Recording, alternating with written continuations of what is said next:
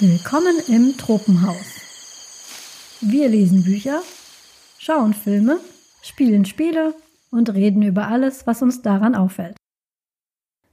Folge 28. Das nervige Eulenspielzeug. Herzlich willkommen im Tropenhaus zu einer weiteren Folge. Und ganz oft passiert uns, naja, okay, ganz oft ist vielleicht ein bisschen viel gesagt, aber äh, hin und wieder passiert es uns, dass wir äh, nette Twitter-Kommentare unter unsere Folgen äh, bekommen, die da lauten, da hätte ich aber jetzt gerne auch was zugesagt. Das ist uns jetzt, glaube ich, dreimal passiert und jedes Mal haben wir dann der Person angeboten, na gut, dann komm doch einfach her. Das letzte Mal, als das passiert ist, haben wir das mit der Frau Wundibar gemacht. Das war die Folge über die Retro-Games. Und dieses Mal sitzt hier die Melissa bei mir, die nämlich gesagt hat, sie möchte unbedingt auch mal mitreden. Und da haben wir gesagt, Melissa, komm doch einfach her. Also hallo Melissa. Hallo, danke schön. Ja. Ähm, sag doch mal kurz was, äh, ich kann schon mal vorher verraten, worum es geht, das wisst ihr auch, denn ihr habt, anders als wir, die Folgenbeschreibung schon gelesen. ähm, es wird heute gehen um äh, Medien und Kinder und daher, Melissa, ähm, wo kommst du her? Wie kamst du zum Tropenhaus? ähm, wie viele Kinder hast du, wie alt sind die und warum möchtest du gerne mit mir über Kinder und Medien reden? Mhm. Also ja, wie gesagt, ich bin Melissa, ich bin Österreicherin und ich bemühe mich sehr, dass man das nicht zu sehr raushört. Also sollte ich in schlimmsten Dialekt verfallen, ich entschuldige mich gleich. Ähm bitte nicht. Ich, also ich finde österreichischen Dialekt immer super angenehm und also super schön, es fließt und singt immer so. Und solange man dich nicht, äh, also gar nicht versteht, wenn du jetzt in irgendwelche Dialektwörter fällst, die wirklich niemand würde ich mich melden. Aber so jetzt gerade, wie du sprichst, bitte, du brauchst dir nicht übergebühr okay. Mühe zu geben. Dankeschön. Bitte ja, schön. Ich habe zwei Töchter, die sind neun und die kleinere wird jetzt bald sieben. Äh, ich hörte, ich bin zu Tropenhaus gekommen eigentlich, weil ich und Angela, also du, schon ziemlich lange Mutuals sind. Und so war ich auch eigentlich bei den Anfängen vom Tropenhaus als treue Hörerin dabei.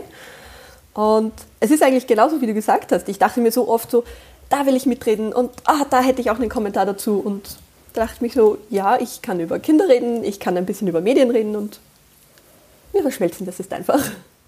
Ja, wunderbar, das freut mich sehr.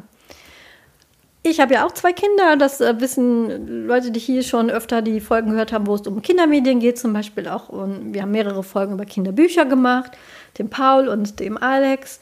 Meine Kinder sind acht und drei und daher glaube ich, äh, die Altersklammer, über die wir reden, ist teils schon sehr mhm. ähnlich. Du kannst ja vielleicht mal sagen, ähm, Medienkonsum und Kinder, das ist ja immer ein Thema, was ja rauf und runter diskutiert wird, insbesondere ja. nach den letzten zwei Jahren. Falls ihr das jetzt in einer fernen Zukunft hört, wo alles äh, toll und friedlich und schön ist, äh, wir befinden uns im Jahr 2022 und ähm, nachdem wir jetzt gerade ähm, zwei Jahre lang die Pandemie äh, des äh, Covid-19-Virus hinter uns hatten, kommen jetzt die Affenpocken. Ich weiß nicht, ob ihr das jetzt hört in eurem Affenpocken-sicheren Bunker oder äh, unter der neuen Herrschaft unserer Affen-Overlords. ich weiß es nicht. Aber wir hatten, äh, sowohl die äh, Melissa als auch ich, hatten mit unseren Kindern jetzt zwei Jahre Pandemie hinter uns. Und wer jetzt, ich stelle immer wieder fest, auch seit ich, seitdem ich selbst Mutter bin, diese ganzen Elterndiskussionen, die gehen echt an einem vorbei, wenn man keine Kinder hat. Das ist überhaupt oh, kein ja. Vorwurf oder so. Das ist einfach so, das ist einfach so eine Sphäre, in die rutscht man erst rein, wenn man Kinder hat. Und ähm, ein ganz großes Ding, was in den letzten zwei Jahren wirklich rauf und runter diskutiert wurde, insbesondere in den ersten Lockdowns war, um Gottes Willen, die armen Kinder kleben nur noch vor den Bildschirmen. Hilfe, das Abendland geht jetzt, also jetzt geht es aber wirklich unter. Oh, ja. Und das war eine ganz, ganz, ganz große Sache. Ähm, vor allem am Anfang gab es dann gerne mal diese tollen ähm, Tipps an Eltern, dass man sich doch vielleicht auch mal, anstatt immer nur zu meckern, dass man auf seine Kinder daheim Wochen und Monate aufpassen muss, vielleicht mal sich mit denen beschäftigen soll, was für die meisten von uns wirklich Wissen ist, was wir vorher nie hatten. Also, dass ich mich mit meinen eigenen mhm. Kindern beschäftigen muss, hätte ich jetzt niemals erwartet. also, ihr hört schon den Zynismus in meiner Stimme. Das hilft nur bedingt, wenn man wirklich mehrere Wochen und man muss dazu ja sagen, das kommt einem jetzt schon fast bizarr vor. Vor zwei Jahren wusste man über dieses Virus noch so wenig. Mhm. Ähm, dass zum Beispiel die Spielplätze zugemacht wurden. Ja. Das habe ich zum Beispiel auch für eine sinnvolle Sache gehalten damals. Inzwischen weiß ich, das ist Quatsch. und ähm, also die Sachen, ähm, die, die Schulen waren zu, die Kitas waren teils zu, die Spielplätze waren zu, alles, wo man sonst mit den Kindern hingegangen hatte, hatte geschlossen. Man konnte sich vor allem kaum noch mit Leuten treffen, vor allem nicht mehr mit Älteren, was für viele von uns hieß, dass die äh, Großelternbetreuung wegfiel. Und äh, bei meinen Kindern war es so, der Medienkonsum ist stark gestiegen, bei vielen anderen auch. Aber man muss sich anscheinend ja so als Elternteil so positionieren in dieser ganzen Debatte. Und deswegen meine Frage an dich: Wie, wie haltet ihr es denn generell mit Medien? Außer Bücher, ich klammer das jetzt wirklich bewusst aus. Bücher äh, haben wir mhm. genug drüber, über Kinderbücher geredet. Ja. Alles, was äh, tönt und klingt und einen Bildschirm hat. Wie sieht das denn bei euch so in eurer Familie und äh, bei euren Kindern aus? Ähm, also wir sind da eigentlich wirklich ein bisschen von der lockeren Seite. Bei uns haben die Kinder, was Medien, sei es jetzt Fernsehen oder so Tablet oder Spielkonsolen anbelangt, eigentlich ziemlich große Freiheiten. Wir versuchen natürlich ein Auge drauf zu haben. Also wenn wir sehen, dass sie vom, vom vielen Fernsehen schon ziemlich aufgekratzt sind, versuchen wir das ein bisschen runterzufahren. Aber gerade am Anfang der Pandemie, nachdem wir schon fünfmal im immer gleichen Wald waren, war ich schon sehr froh, wenn ich sagen konnte, so bitte setzt euch vor den Fernseher, ich brauche kurz mal ein paar Minuten alleine vor meinem Kaffee. Und das hilft. Und bei uns bin ich damit, aber also in, in unserem Umfeld, so wie es hier ist, ein bisschen eine Ausnahmeerscheinung, weil die meisten anderen Eltern das doch sehr strikt regulieren. Also im Sinne von, da gibt es ähm, ganz feste Zeiten und genau. auch ähm, äh, Verbote ja, genau. Also da, da ist das höchste der Gefühle so eine halbe Stunde am Nachmittag einen Film ansehen, was natürlich besonders toll ist, so einen Film nach einer halben Stunde ausmachen. So, und der, äh, der spannende, der spannende Plot, was ist, jetzt wird ausgemacht. Ja. Yes, es ist vorbei. Geht in den Wald. Wir gehen in den Wald. ja. Ich weiß nicht, ob es in Österreich auch so ist, aber in Deutschland und äh, vor allem auf Twitter ähm, also was immer ganz schnell äh, hervorgekramt wird, ist, ist, ist äh, sind Waldspaziergänge. Also das, oh, ja. was äh, nicht Eltern, Eltern am allerschnellsten raten, ist, dass man doch mit den Kindern einfach mal in den Wald ja. gehen kann. Mhm. Waldkindergärten sind ja auch sehr beliebt in Deutschland. Ähm, ich, ich habe keine Ahnung, was diese mystische, heilende Waldkraft sein soll. Meine Kinder gehen ganz so ganz gerne in den Wald, aber das ist jetzt nicht so, als wäre das jetzt unter den Akt Freizeitaktivitäten die wir ihnen so anbieten, unter den Top 5 oder so. Mhm. Ähm, und vor allem muss man ja auch mal bedenken, nicht ganz Deutschland und ganz Österreich besteht aus Wald, da muss man ja erst mal hinkommen. Ne? Ähm, aber das ist so dieses äh, Wald oder Tablets, ne? das sind so diese zwei Extreme. Also ähm, denen ich mich in diesen Diskussionen auch immer wieder gegenübersetze. Entweder ist dein Kind im Prinzip spielt nur mit Tannenzapfen mhm. und mal höchstens einem selbstgeschnitzten Auto, oder es hängt den ganzen Tag ungefiltert vor, vor YouTube. Ja. Und das hat mit der, meines, meiner Erfahrung, mit der Realität der meisten Eltern wenig zu tun. Extreme gibt es immer, ungesunde Extreme gibt es auch, aber ähm, auch das hatte ich auch, ähm, also deine Erfahrung spiegelt die meine schon vor Corona waren wir relativ leger, was die, mhm. äh, was, was die Fernseh- und äh, Spielkonsolen und ähm, sonstige Medienkonsum-Dinge so betraf. Wobei ich auch dazu erstmal sagen muss, man in Elterndiskussion verfällt man sehr oft in dieses Narrativ, wir sind ja so locker und so chill ja. und wer da reguliert, der muss sich einfach mal entspannen. Da möchte ich ganz klar einhaken alles, was ihr in dieser Folge hört, trifft halt auf unsere Kinder zu, mhm. auf die meinigen und Melissas. Denn es gibt Kinder, die brauchen ja. mehr Regulationen als die, die unsere Kinder haben. Und es gibt Kinder, die kommen mit weniger Regulationen als unsere Kinder haben. Klar, das heißt, wenn ihr diese Folge jetzt hört und denkt, oh Gott, meine Kinder haben fast haben ja noch viel mehr und äh, dürfen noch viel mehr an den Bildschirm hängen. Äh, ich bin ja ganz furchtbar oder oh nein, wir haben ja richtig strenge Regeln, ich bin viel zu streng. Nein, nein, das es, es gibt Kinder, da muss man wirklich irgendwann sagen, mhm. so jetzt ist Schluss. Und manche machen einfach von selbst den Fernseher aus. Und das muss ich sagen, sind ähm, meine Kinder gehören zu dieser Kategorie. Wenn ich die wirklich, das habe ich auch in der Pandemie dann auch wirklich gesehen, wenn da wirklich in Anführungszeichen der ganze Tag den Fernseher läuft, irgendwann verlieren die von selbst das Interesse ja. und machen was anderes. Ja, da hatten wir ja auch Glück, dass unsere Kinder auch so sind. Also sie können schon mal gut eine Stunde, zwei wirklich konzentriert Fernsehen. Ist klar, ein Film dauert nun mal eineinhalb bis zwei Stunden. Aber man merkt dann auch nach einer Weile, das Interesse verfliegt und dann gehen sie einfach weg. Der Fernseher läuft halt dann weiter. Aber sie beschäftigen sich dann auch mit anderen Sachen. Genau, das ist bei unseren Kindern auch so. Und deswegen gibt es auch bei uns relativ wenig Regeln. Als das erste Kind noch klein war, da ist man ja so ein bisschen ambitioniert. Ja. da war das schon so, da haben wir wirklich auch wirklich auf die Uhr geguckt. Also nur eine Folge von Kindersendungen. Da können wir dann später noch konkrete mhm. Beispiele zu nennen nur diese, ähm, diese, diese eine Clip oder am Wochenende mal einen Film. Aber das hat sich dann spätestens mit dem zweiten Kind stark ausgeweicht, weil du kannst ja schlecht, wenn das große Kind was schaut und das kleine schaut halt mit, kannst ja nicht dem großen Kind sagen, so, du musst jetzt noch eine halbe Stunde ausmachen, die, die äh, Kindergarten-Kindzeit ist leider jetzt um. Daher gibt es bei uns auch schon vor Corona gab es kaum noch strenge Regeln mhm. und äh, während Corona haben die sich dann komplett aufgelöst. Bei ja. uns kommt noch die Komponente dazu. Mein Mann und ich wir spielen sehr gerne Computerspiele, was äh, StammhörerInnen nicht überraschen sollte, weil ich schon einige Folgen über Computerspiele und Konsolenspiele gemacht, hat, gemacht habe. Und deswegen stehen hier halt auch über Konsolen mhm. herum. Äh, unter anderem auch die Switch, die ja auch bei ähm, der Generation meiner Tochter relativ beliebt ist. Und auch da sie hat äh, eigene Spiele dafür. Und ehrlich gesagt ist es uns fast, in, gerade während der Corona-Homeoffice-Zeit ähm, fast lieber, sie geht hin und spielt ein Spiel, mhm. Als dass sie einfach da sitzt und sich die 80. Folge, keine Ahnung, irgendeiner äh, Nickelodeon-Serie anschaut. Ja. Ähm, und das ist also fernsehmäßig sind wir gar nicht, würde ich mal eher sagen, so hier so Mittelfeld vom Umfeld. Gibt Kinder, die dürfen viel mehr Fernsehen, gibt Kinder, die sehr, ähm, wo die Eltern das ganz ungern sehen, wenn die überhaupt Fernsehen. Aber was äh, Spiele angeht, sind wir in einer ähnlichen Situation wie ihr mit dem Fernsehen.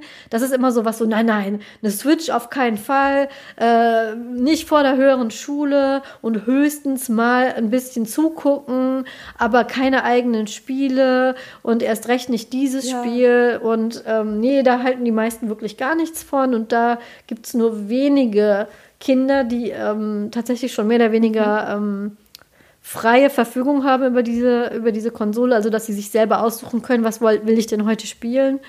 Und die ähm, auch online zusammen mit dem, mit dem älteren Kind spielen dürfen, das sind nur sehr wenige, weil das ist immer noch so ein Ding, so nein, das ist nur für ältere Kinder und äh, wenn man da zu früh mit anfängt, dann ist das ganz schlimm. Ähm, was natürlich ähm, ganz klar ist, Fernsehen und Spielen ist nicht gleich Fernsehen und Spielen. Und ähm, was wir machen, ist, zumindest versuchen wir es, alles, was die Kinder schauen oder spielen, das schauen und spielen wir zumindest mal an. Mhm. Also wir wissen, was das ist und setzen sie nicht einfach davor. Und es gibt bestimmte Sachen, die tatsächlich reglementieren wir relativ streng. Ähm, mhm. Ist das bei euch auch ähnlich? Bei uns ist das auch so ähnlich, ja. Vor allem bei Spielen versuchen wir oder eigentlich eher ich, also bei uns bin ich die, die, sage ich mal, mehr öfter Spielende, dass ich da wirklich auch selber mal hineinzocke und mal das angucke, ob das wirklich passt. Und ja, beim Fernsehen, sie fernsehen selten alleine, also ich bin meistens sowieso immer nebenbei und dann bekomme ich das so mit, ob das auch wirklich altersgerecht und passend ist für ihn, auch von, nicht nur von, von der, der Geschichte der Sendungen her, sondern auch von der Art und Weise, vom, vom Animationsstil, ob das recht flashy ist oder doch ein bisschen ruhiger. Da gucken wir dann schon auch drauf.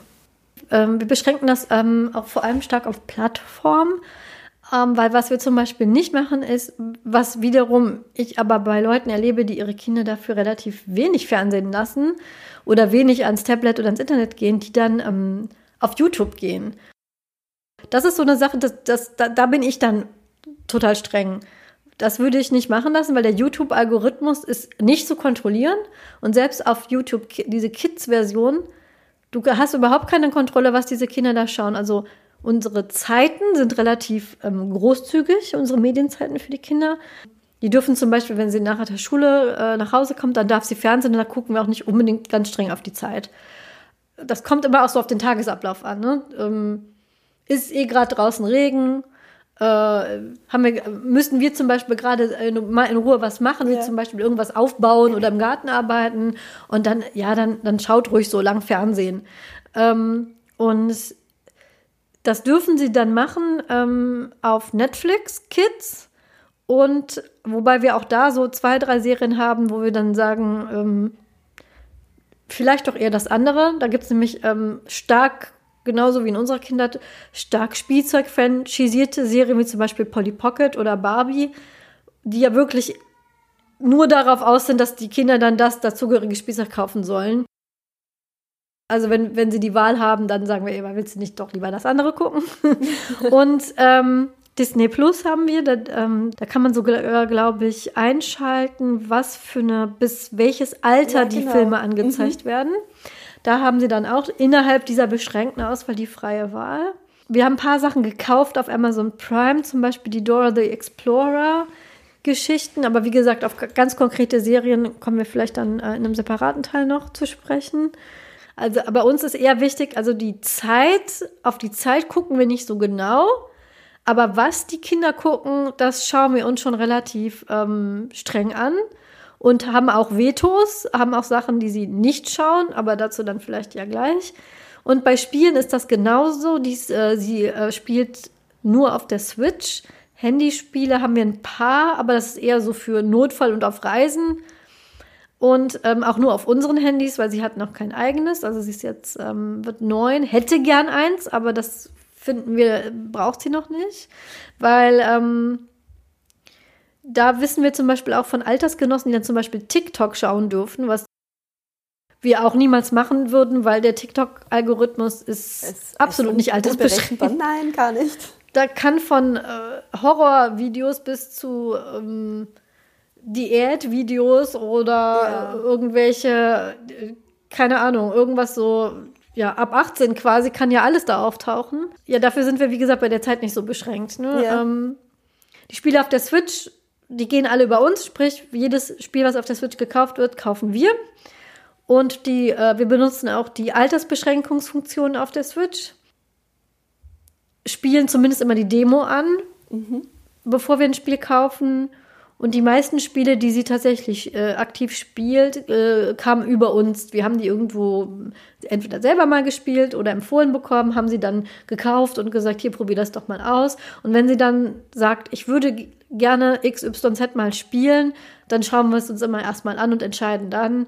Roblox zum Beispiel haben wir uns dagegen entschieden, weil wir, ähm, weil das zu viele In-App-Käufer hat. Minecraft dagegen ist ein fertiges Spiel mit einer sehr großen Kreativitätsspanne und da haben wir gesagt, ja klar, das können wir uns mal angucken. Also das ist so, wie wir es handeln. Und ich habe den Eindruck, bei euch ist es ähnlich. Welche, ja. ähm, weil du, ähm, ne, du sagtest, bei, als ich von den Plattformen redete, hast du so zugestimmt. Ist es bei euch auch so? Äh, welche Plattform nutzt ihr denn da? Also bei uns ist es eigentlich auch ähnlich. Wir schauen da jetzt nicht so auf Zeit, sondern mehr auf die Qualität der Inhalte, die sie gucken. Und wir haben eben auch das Südübliche. Wir haben Netflix, Disney Plus, äh, Amazon Prime haben wir auch, aber das gucken wir relativ wenig, weil da jetzt nicht mhm. mehr so viele Sendungen sind, die sie interessieren. Und seit eben dieser Riesenskandal bei YouTube war mit dem Algorithmus und auch bei den Kids, sind wir da noch, noch vorsichtiger. Sie haben damals Gott sei Dank noch kein YouTube gesehen. Ähm, mhm. Aber jetzt fragen sie schon öfters danach, auch über die App auf unserem Fernseher. Äh, da bin ich aber sehr froh, dass sie das eigentlich nur benutzen, um diese ganzen Checker-Tobi-Sachen zu gucken. Ja. ja, und ja, das, das sind auch so diese, diese Plattformen bei uns. Bei den Spielen ist es ähnlich. Sie haben eigentlich mit mir begonnen, damals auf der Playstation mit Stardew Valley zu spielen. Und bei uns war dann auch der, der Beginn der Pandemie eigentlich das so quasi dieser Auslöser dafür, dass wir uns dann auch endlich als Familie die Switch kauften. Und da ist es genauso wie bei euch. Also Sie dürfen sich, äh, wir kaufen Spiele, aber es geht alles über uns und wir gucken uns das vorher an. Und wenn wir etwas als nicht passend empfinden, dann wird das auch nicht gekauft. Und wir erklären es aber natürlich dann auch. Und sie verstehen das ja. ganz gut. Genau, das, das, das ist bei uns auch so. Mir ist dann noch eine, als du Tekatobi gesagt hast, ist mir noch eine Plattform eingefallen. Ähm, wir lassen sie Fernsehen über das Tablet, äh, haben da den Kindermodus eingeschaltet. Äh, der Kindermodus, zumindest bei Android, ist ähm, gibt es da verschiedene. Bei, bei Samsung-Geräten ist das so ein Modus, den man passwortgeschützt anlegen kann und nur ganz bestimmte Apps ablegen. Und da wiederum hat sie dann, es gibt Apps, über die kann man Sendungen sehen, zum Beispiel die Sesamstraßen-App und die Sendung mit der Maus-App. Und es gibt auch eine Kika-App. Da kann man ja. auf, nicht auf alle, aber auf bestimmte Inhalte vom Kika ähm, zugreifen und darüber schaut sie dann zum Beispiel Checker mhm. Tobi an. Da, wie gesagt, äh, gleich mal so, sollten wir mal darauf zusteuern, was gucken unsere Kinder denn überhaupt und was spielen sie? Aber ja, das scheint, das scheint ja sehr ähnlich zu laufen bei mhm. euch. Ne? Auch so eher auf Qualität als auf ähm, ja, ja, wie genau. lange. Wie gesagt, ich äh, möchte das wiederholen, wenn ähm, das, äh, ihr Kinder habt, bei denen ihr sagt, da muss ich aber tatsächlich wirklich dann äh, eine scharfe äh, Zeitbegrenzung machen, dann, dann ist das eben so. Dann habt ihr ein Kind, was das braucht. Da, ne, das, Kinder sind so verschieden, da gibt es eigentlich dieses One for All, gibt es eigentlich so gut nicht. Aber ich würde schon sagen, dass es eher Sinn macht, ähm, den Fokus darauf zu legen, was die Kinder gucken, als jetzt, dass es Minuten genau 30 Minuten sind oder so. Und es ist ja auch nicht so, dass bei uns nur diese mega pädagogisch wertvollen Sachen angeguckt werden. Also es läuft nicht nur Checker Tobi und Wissenszeug. Es dürfen auch mal ein bisschen Quatschfolgen und Quatschserien laufen. Äh, Aber genau, ähm, bevor wie gesagt, wenn jetzt die Leute, die ohne Kinder sind, wer ist denn dieser Checker Tobi? dass wir jetzt mal anfangen, vielleicht zu sagen, so erstmal anfangen mit ähm, dem, dem vielleicht dem Negativen, dass man das so aussiebt, was, wo wir sagen, okay, aber da ist dann unsere Grenze und dann können wir ja mal ein paar Empfehlungen geben. Ich würde auch sagen, also meine Grenze ist nicht, das müssen jetzt super wertvoll pädagogische Sachen, bei denen man auf jeden Fall was gelernt hat, sein, sondern also bei äh, Filmen und Serien lege ich Wert darauf, dass das nicht zu schnell geschnitten ist, weil das tatsächlich festgestellt habe, dass das mein Kind wirklich aufdreht. Und es gibt Serien, vor allem Serien, die auf Nickelodeon laufen. Das sind so amerikanische Kinderserien, die relativ kurze Folgen haben, aber die finde ich, ähm, da, da, da, die, die ähm, Schauspieler haben so eine ganz überdrehte Art zu sprechen. Es, es, es ist immer so ganz äh, bizarre Situationen passieren da und die sind sehr so auf Cliffhanger gebaut, dass man immer weiter und weiter gucken möchte. Gleichzeitig aber finde ich sehr inhaltsleer. Und ich merke, wenn sie viel von diesen Serien geguckt hat, ähm, dass sie dann wirklich so richtig hyper ist und auch so anfängt zu reden wie diese Leute in dieser Show. Und das ist dann, wo ich sage, ähm, das kannst du bei Freunden gucken, aber wir gucken das nicht. Das ist so die Grenze. Ansonsten kann so eine Serie auch gerne ähm, bunt und quietschig und sonst was sein und auch lustig und quatschig und äh, auch gerne ein bisschen sinnentleert, sage ich mal. Zum Beispiel ähm, Paw Patrol fällt mir da jetzt ein. Das ist jetzt oh. wirklich nicht die hohe Kunst der Kinderunterhaltung, aber es muss zumindest so ein so einen gewissen Qualitätsanspruch ja. erfüllen. Dass, also, dass man nicht wirklich entweder komplett überhyped da rausgeht und einem die Synapsen komplett zuknallen, ähm, oder dass man einschläft, das, das gibt es auch. Also es gibt wirklich auch, auch Serien, wo gar nichts passiert, wo die für ganz kleine Kinder gemacht sind, wo man dann wirklich denkt, ähm, also so beschränkt sind Kinder jetzt nicht.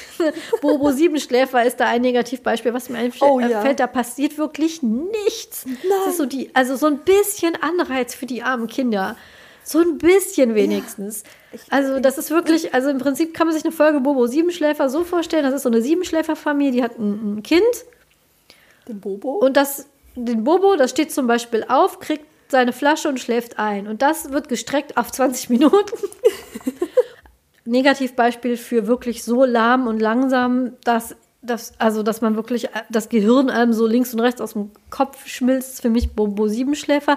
Und so eine andere Serie, wo, wo das wirklich so, wie, wie sie so wirklich so crack, nur für die Augen, wo bam, bam, hier passiert was, da passiert was und alle Charaktere sind total überzeichnet und reden sinnlos, ist, äh, die heißt Henry Danger auf Nickelodeon. Also das sind so meine beiden Extrembeispiele auf, äh, das ist, das sind diese beiden Extreme, die ich gerne vermeiden mhm. würde.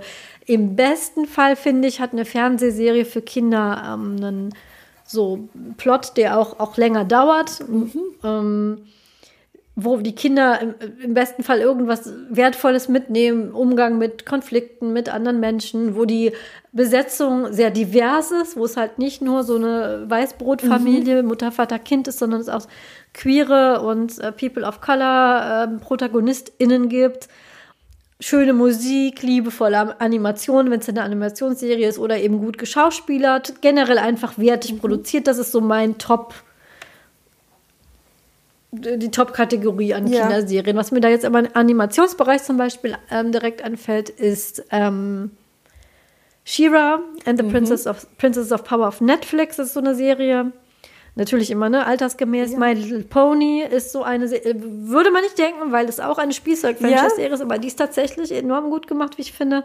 Und von ähm, jetzt mit, mit äh, realen SchauspielerInnen ist das alles das, was äh, zum Beispiel, wo Checker Tobi drunter fällt. Checker Tobi kann man sich vorstellen wie, ähm, das ist so eine Art ähm, Wissenssendung, also, mhm. aber so ein bisschen auf ähm, kindgerecht und so ein bisschen abgespaced gemacht. Dieser Checker geht halt rum und checkt Sachen. Ja.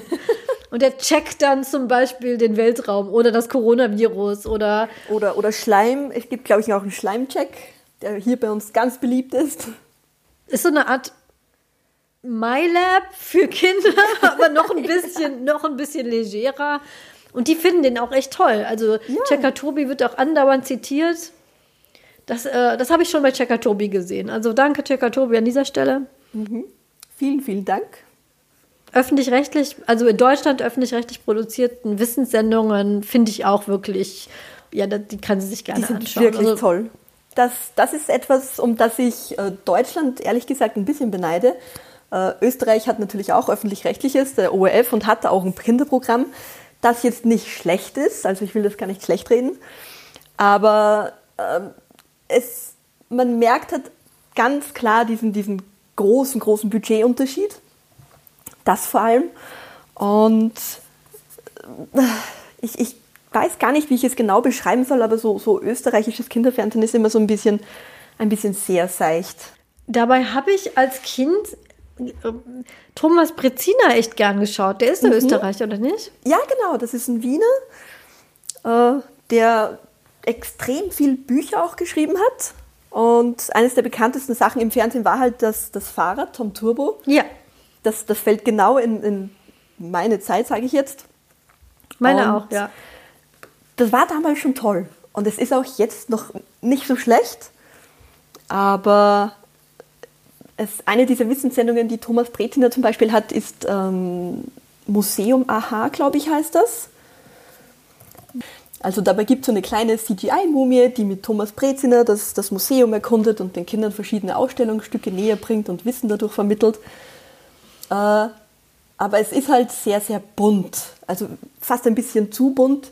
Äh, ich habe hier ein, ein Bild davon vor mir liegen. Da sieht man Thomas Breziner natürlich im Vordergrund auf einer Säule und rundherum fliegen Dinosaurier und Steinzeitmenschen und ein Ritter und eine Pyramide und der Hintergrund ist eine hellblau-dunkelblaue Spirale es ist schon sehr viel. Und meine Kinder ziehen da jetzt nicht so mit. Also denen ist Checker Tobi oder Anna und die wilden Tiere oder sei es Wissen macht da doch um einiges lieber. Ja, das sind jetzt äh, alles Sachen aus dem öffentlich-rechtlichen, ähm, die auch im Kinderkanal laufen, mhm. die hier auch sehr gern geguckt haben. Und die wilden Tiere ist eine äh, Sendung, wo jemand äh, loszieht und da geht es dann um eine Tierart, die geht dann immer in einen Zoo oder in eine Auffangstation. Ich halte ja selber Degus und es gibt tatsächlich eine Degu-Folge von Anna und die wilden Tiere. Und ähm, die habe ich mir mal zusammen angeguckt und bis auf so zwei Kleinigkeiten, wo ich sage, äh, das stimmt jetzt nicht so ganz, fand ich die Folge wirklich sehr gut. Also die haben sehr auf die, die Haltungsbedingungen für die Degus hingewiesen, auf die artgerechte, auf das Futter und äh, Wissen macht A ist eine Sendung, die wird moderiert von äh, Ralf Kaspers zur Zeit, wo ich die noch so grob geschaut habe. Die ist 2001 ist sie das erste Mal ausgestrahlt worden. Da war ich schon 20, aber ich habe es noch so mitbekommen. Äh, da war die Co-Moderatorin Shari Reeves. Die macht das aber jetzt schon seit 2017 nicht mehr und jetzt ist es Clarissa Correa da Silva.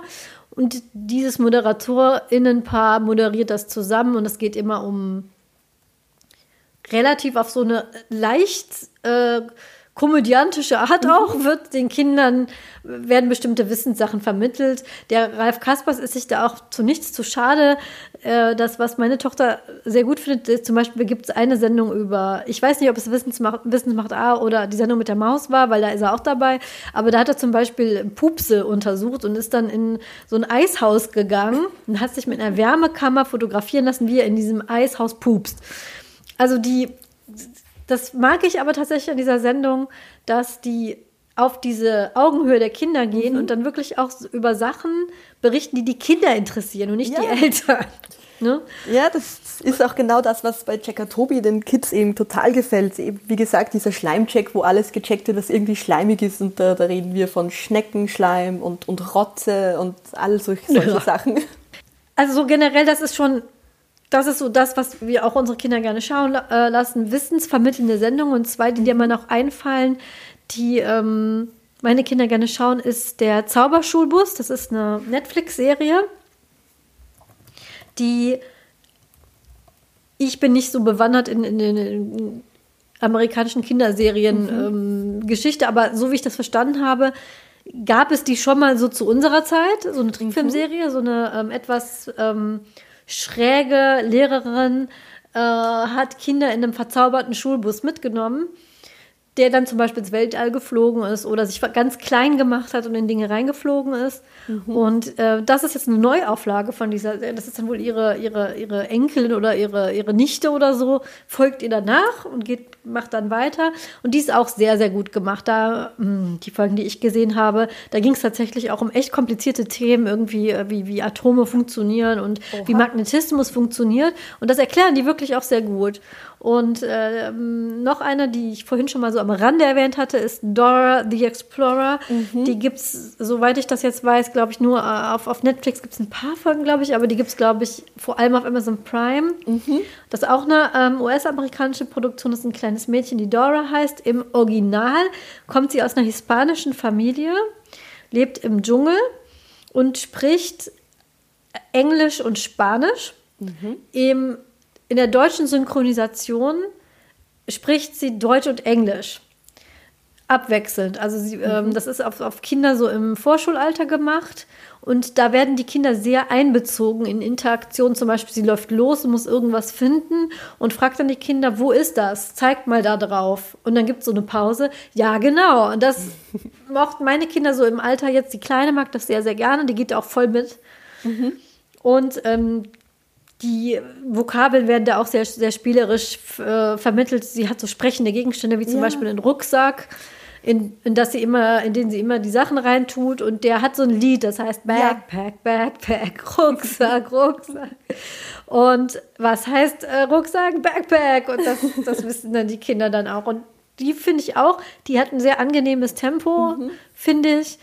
Ist auch nicht ganz so. Ähm, ja so super simpel, sondern nimmt die Kinder schon noch ernst als Publikum. Und mhm. äh, das lasse ich die Kinder auch, wenn sie möchten, ganz gerne schauen. So dieses, ja, Wissenssendungen, ne, ja. wo, wo man wirklich tatsächlich was lernt, wenn man den Fernseher ausgemacht hat, hat man irgendwas Neues erfahren. Mhm. Die zweite Kategorie würde ich dann, wie gesagt, sagen, diese ähm, Serien, die ähm, wie ich finde, sehr interessante Charaktere haben. Da habe mhm. ich ja jetzt äh, She-Ra and the Princess of Power als Beispiel genannt. Ja. Ähm, und My Little Pony. Was, fällt, äh, was fällt dir dann so ein als Kinderserie, wo, uh. du, wo, du, wo man selber auch tatsächlich auch gerne mitguckt, weil man einfach daran interessiert ist, wie es weitergeht? Gibt es da das, gibt's sowas bei euch auch? Bei uns ist das momentan Bluey. Das sind nur oh, ja. ganz, ganz kurze Folgen. Die haben nur, glaube ich, acht, neun Minuten. Ja. Aber die ist bei uns gerade der, der Renner. Also ja. die, die Kinder sind ganz verrückt danach und wir sitzen eigentlich fast immer dabei und müssen wirklich schallend mitlachen. Ja, da auch ja. hier ganz große Bluey-Fans. Ähm, die zweite Staffel ist jetzt auch gerade auf Disney Plus. Das, das, das hat bei uns zu absoluten Freudenstränen geführt, dass endlich neue Folgen hier sind. Ja, wir, äh, ich habe die zuerst geguckt, nicht die Kinder. Die wollten, die hatten da gerade, äh, die hatten da gerade nicht so wirklich äh, Lust drauf, und habe ich die geguckt. Bluey ist eine australische Produktion. Das ist eine Kinderserie, die in Deutschland kann man die auf Disney Plus anschauen, mit, wie Melissa schon sagte, sehr kurze Folgen. Das ist eine Trickfilmserie. Und da geht es um eine Familie, Mutter, Vater und zwei Kinder. Das sind aber ähm, Hunde. Healer Dog sagen sie auf, ähm, auf Englisch. Äh, ich habe jetzt nachgeschaut, das nennt sich Australian Cattle Dog, also sowas wie Schäferhunde. Die sind hier jetzt nicht so verbreitet, sind wohl alle in Australien wohl recht bekannt. Und, aber das sind einfach, es sind zwei blaue und zwei orangene Hunde. Mutter und Vater und die zwei Töchter. Das ist eine, äh, die genau. eine ist so Grundschulalter, die andere Kindergartenalter. Mhm. Und oder eher, ich glaube, es ist Vorschule und Kindergarten. Und das Kindergarten, ist in Australien ja. so ein bisschen anders. In ne? einer Folge sagen sie, dass die kleinere das Bingo 4 ist. Mhm. Und ich glaube, dass Bluey dann so um die 6 sein müsste. Was an dieser Serie so total charmant ist, ist, dass es die. Ich weiß, das klingt bizarr, weil es Hunde sind. Aber das ist die realitätsnaheste ja. Kinderserie, die ich kenne. Das sind zwei Eltern. Beide arbeiten Beide haben sich den Haushalt mehr oder weniger gleich aufgeteilt, gibt aber immer auch wieder Diskussionen darüber. Es gibt auch Folgen mhm. darüber, dass der Vater das alles vielleicht ein bisschen lockerer nimmt und die Mutter strenger, es sich dann aber rausstellt, ja, die Mutter ist strenger, weil sie das alles äh, durchgeplant hat und ähm, der, äh, der, dann steht der Vater halt beim Schwimmbad da äh, ohne Sonnencreme. Aber das wird nicht gespielt auf diese, der Papa ist so doof und vergisst die Sonnencreme und dann muss die Mama den Tag retten, sondern oh, hätte ich mal auf meine Frau gehört und stimmt, mhm. ich hätte eigentlich selber dran denken müssen, die Sonnencreme einzupacken. Und das ist wow. Ach, das, und, das hat so ähm, gut getan. Das, das, hat, das, das tut so gut dann, wie diese Familie miteinander umgeht. Viele Kinderserien, gerade für Kinder in diesem Alter, sind so, alle haben sich immer lieb. Ja. Und, äh, äh, Negativbeispiel, was ich dir geben kann, ist die Sendung Conny. Das ist eine oh, deutsche ja. Produktion. Ne? Da sind alle immer, sitzen am Tisch zusammen und lächeln sich an und singen sich, äh, äh, abends singt man sich ein Schlaflied und alles ist super. Es gibt nie Konflikte, es gibt nie mhm. Streit, es gibt nie Chaos, es gibt nie Diskussionen. Und die Healer-Familie ist wirklich eine echte Familie mit Streit, mhm. mit Diskussionen, wo man sich aber nicht einig ist, wo äh, sowohl Eltern als auch Kinder auch mal echt Fehler machen, yeah. stur sind keinen Bock haben, mit den Kindern zu spielen. Und anders aber dann, ähm, wie sie mit den Kindern spielen, ist wirklich exemplarisch. Und unsere Kinder haben ganz viele Spiele aus Bluey übernommen. Mhm. Diese Familie hat so eine ganz fantasievolle Art, zum Beispiel Autofahrten rumzukriegen, ja. die sich unsere Kinder inzwischen abgeschaut haben. Und ich kann das nur empfehlen, weil, wenn man das als Erwachsene guckt, dann fühlt man sich sehr verstanden von, mhm. von, und versteht auch so Anspielungen und Frustrationselemente der Eltern ja. und die Kinder können sich super mit den Kindern identifizieren. Oh, ja. Heute erst äh, saßen mein Mann und ich in, bei einer Gartenparty und haben vier Mädchen ähm, im Grundschulalter dabei beobachtet, wie sie diskutiert haben, wie sie jetzt Meerjungfrau spielen. Wer denn jetzt was macht und ob sie das den Eltern vorführen und wenn wer denn rumfragt und dann wollte die eine das aber nicht und dann hat die andere vorgeschlagen, doch vielleicht erstmal zu proben. Und es gibt eine ganze Bluey-Folge, die so ist. Ja. Vier kleine Mädchen werden sich einig, wie sie Kaufmann spielen. So. Ja. und es ist einfach, es sind zehn Minuten, ist schnell geguckt. Manche Folgen will man wirklich weinen. Also die gehen einem mhm. so ans Herz auch über Tod, über Verlust, ja. ähm, ne, Krankheit, Altern, all diese Sachen werden thematisiert und es geht einem richtig ans, ans Herz, aber ohne kitsch zu sein. Also ich, ich, mhm. ich bin ganz begeistert von Bluey. Ja. Was gefällt dir denn an Bluey so? Ähm, genau das gleiche, diese Realität. Also die erste Folge von Bluey, die ich wirklich aktiv mitgesehen, also mitgeguckt habe mit den Kindern, wo es mir zum ersten Mal aufgefallen ist, war die, als der Vater mit den Kids unterwegs ist und auf dem Heimweg noch was vom äh, Asia-Imbiss holt und auf die Frühlingsrollen warten muss. und es, es geht, je länger das dauert, es geht einfach alles schief. Also er telefoniert noch mit seiner Frau und sagt, er muss noch auf die Frühlingsrollen warten. Und sie lacht dann so ein bisschen, sie kichert, weil sie genau weiß, dass das nicht leicht wird mit zwei hungrigen Kindern, die jetzt warten müssen.